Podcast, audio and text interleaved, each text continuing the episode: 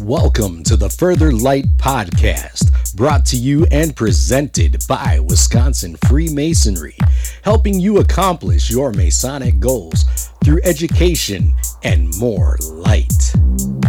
And now, I introduce to you Brother Chris Ludke. This is Brother Chris Ludke, and today I want to explore music or harmony. Long ago, there lived a people who believed the world was literally made of music. Above them, the skies sang, and within them, melody knit their marrow to their souls. So, hearing harmony in both the world without and the world within, they created their own music to echo it. Through the art of composition, they transposed intangible universal laws into realities grasped by human senses. These people were the medievals, and they believed in the harmony of the spheres, a cosmology or belief system that for them had the same explanatory power that the solar system does for us today. My goal here is to teach you what music is why it became a liberal art, and how it applies to modern Masons far removed from the medieval music of the spheres. So let's start at the beginning. What is music? According to William Preston, music teaches the art of forming concords or agreements so as to compose delightful harmony by a proportional arrangement of acute, grave, and mixed sounds. This art by a series of experiments is reduced to a science with respect to tones and the intervals of sound only. It inquires into the nature of concords and discords and enables us to find out proportion between them by numbers. Again, getting back to mathematics. So, what is music in simpler terms? Music, at the end of the day, today, is a combination of sound and silence in some organized fashion. Let's explain it with an example. Radio noise emits sound, but it's not organized and therefore not classified as music. This definition seems rather simple and complete, but defining music is not that obvious. Can we classify a car alarm as music? It makes sound and silence in organized fashion, but most people probably wouldn't see that as musical. In a similar, more comprehensive way, Music is composed of melody, harmony, and rhythm. What is melody? Melody is the main voice of sound. It's what can be sung or played. Harmony is the overlapping of notes that serve as a basis for the melody. For example, a person playing the guitar and singing is harmonizing with the chords on the guitar and making melody with the voice. Each chord is an overlap of several notes. As we will see later in other topics, that is why chords are part of harmony. What is rhythm? Rhythm is the timing of a song. Just like a clock tells the time, the rhythm tells us how to keep up with the music. Each of these three matters needs to be dealt with separately. In depth knowledge allows unlimited manipulation of all the resources that music provides, and that is what makes sound and silence so interesting to our ears. Let's get into a little bit of history. And of course, it starts with Pythagoras. It always starts with Pythagoras and the Greeks.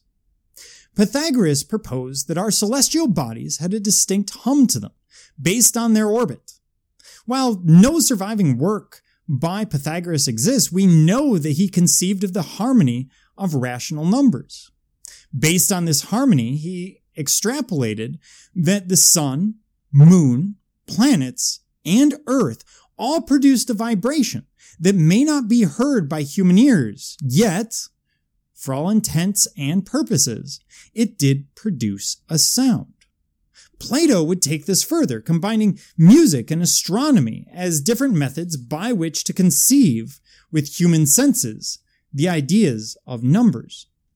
Other philosophers took up the idea, including Pliny the Elder, referencing Pythagoras, as well as Aristotle, Aristotle did not believe the music was audible to the human ear. His rationale was that the bodies in question were so great that if they did make a sound, we would surely hear it and probably die from it. These ideas, especially between mathematics, astronomy, and music, were so great and consistent that they eventually made their way into the classical lessons of the quadrivium and the seven liberal arts, where the concept of the music of the spheres would be taught. Now, this idea is going to be codified by Boethius in his De Institutione Musica around the year 500. This cosmology classed music into three different kinds. There's musica mundana, the musical made, excuse me, the music made by the rotations of the heavenly bodies, concentric spheres. Music humana, the harmonies holding together man's body and spirit. And finally, musica instrumenta, the music made by man in imitation of the former two. Boethius affirmed that the first two kinds of music, though real, were inaudible to humans, but their laws of proportion and harmony could be deduced through the careful study of creation, and that these laws then form the basis of medieval music theory, allowing the heavenly music to be transposed for human ears. If you've ever been puzzled about why music belongs in the quadrivium with the maths and sciences rather than the trivium with the arts of expression, then here's your answer. For the medieval, music was emphatically not a means of self-expression. Rather, they believed the world to be quite literally composed of music.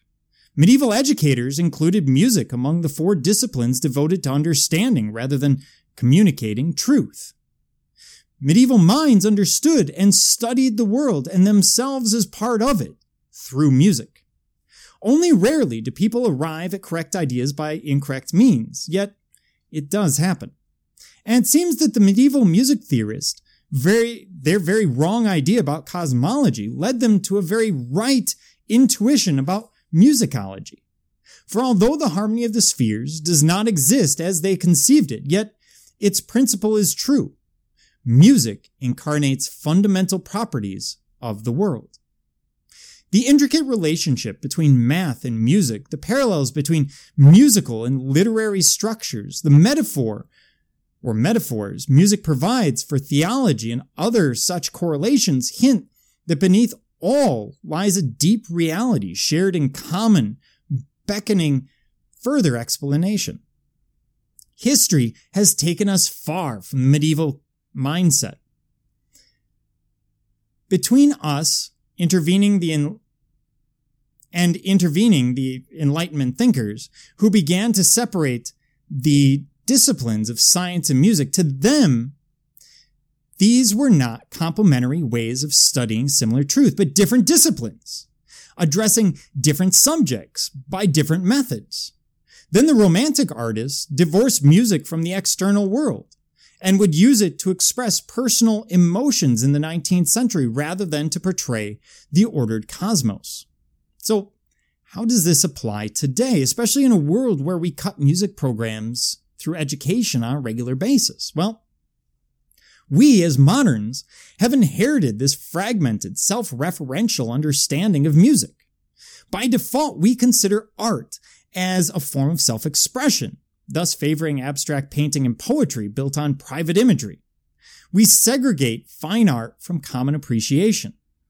And we use music as a soundtrack for our lives without seriously considering that it shapes our lives, that it forms our emotions as much as it expresses them. We class music as an extracurricular activity in the schools rather than core curriculum approach to studying the world. But medieval musicologists and the classical tradition summon us to recover something of the idea of the music mundana. To regain the sense that music can express the world as well as the self. Transient as well as, well, true realities, and that through it we may pursue and understand truth. What precisely and practically this means must yet be discovered.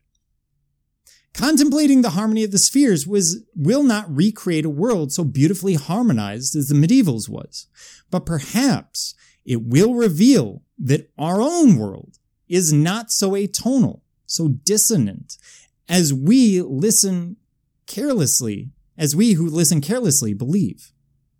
The world sings yet, day unto day, still utters speech, and night unto night reveals knowledge. So, how does this relate to masonry? The study of music has several goals. One of them is to improve, through education, students' aesthetic taste, to introduce them to truly great music in an effort to beget a love for all things graceful and well formed. Music, as I previously noted, is one of the traditional liberal arts. It liberates us from vulgarity, intellectual rigidity, and tyranny of unexamined popular opinions about music and beauty. Music does this by encouraging human fellowship in the form of singing by inspiring a love of beauty that transcends the mere gratification of desire, by making us more attentive to the elements and causes of our emotional response to beauty, and by compelling us to test conventional opinion against the standard of our own experience. Music, alas, is the neglected muse of educational programs across the board from kindergarten to college. One reason for this is a failure to perceive the importance of music in the education of the young and in human life in general. Another is a tendency to regard music as a soft subject, there for the sake of amusement or a vague sort of music appreciation. Yet another is the opinion that music is not basic to our human nature, but is prerogative of a trained and gifted elite something that only those with potential to be professional musicians need study. I have endeavored to show that none of this is true. Masonically, music not only reminds us of a binding force in the universe, but of concord and harmony. If a choir, as a metaphor for the lodge, is made up of 10 amazing singers without direction, well, the result will be chaos. If that choir follows their conductor and works together, they can create beautiful harmony. In the case of music, there are both practical and metaphorical lessons to be learned. So, where does this leave us? Music takes the abstract of mathematics and makes it tangible, while teaching a general appreciation for the arts. If studied as a liberal art, in other words, in order for the student to become more inquisitive and reflective and more aware of music's power rather than as a fine art in order for the student to become a musician. Music gets students to look beyond surface distinctions in order to seek out deep, underlying harmonies or bonds between things that are apparently remote. In the breadth of its dominion, in its union of the mathematical and the poetic, and in its involvement of the whole being, body, heart, and mind, music is essentially a liberating art. Here we are drawing the hard sciences together with fine arts, and it creates a great metaphor for the well balanced man, someone who understands both the logical, the mathematics, the sciences, as well as culture and beauty. For many of us today, music is that jumping off point. It is the one point where we can all begin to look at aesthetics and understand them. It may be the most democratized form of art. And when the seven liberal arts were being put together, it was seen as the one unifying force in the universe. For us, its metaphors, its study can be another unifying force, another framework through which we can look at creation and look at the world around us. It reminds us to be well rounded men, both in the arts and in the sciences. Are you interested in learning more about Freemasonry in Wisconsin? Visit wisconsinmasons.org. That's W I masons.org to learn more about Masonry and access further educational content and further light in Masonry. Thank you for listening.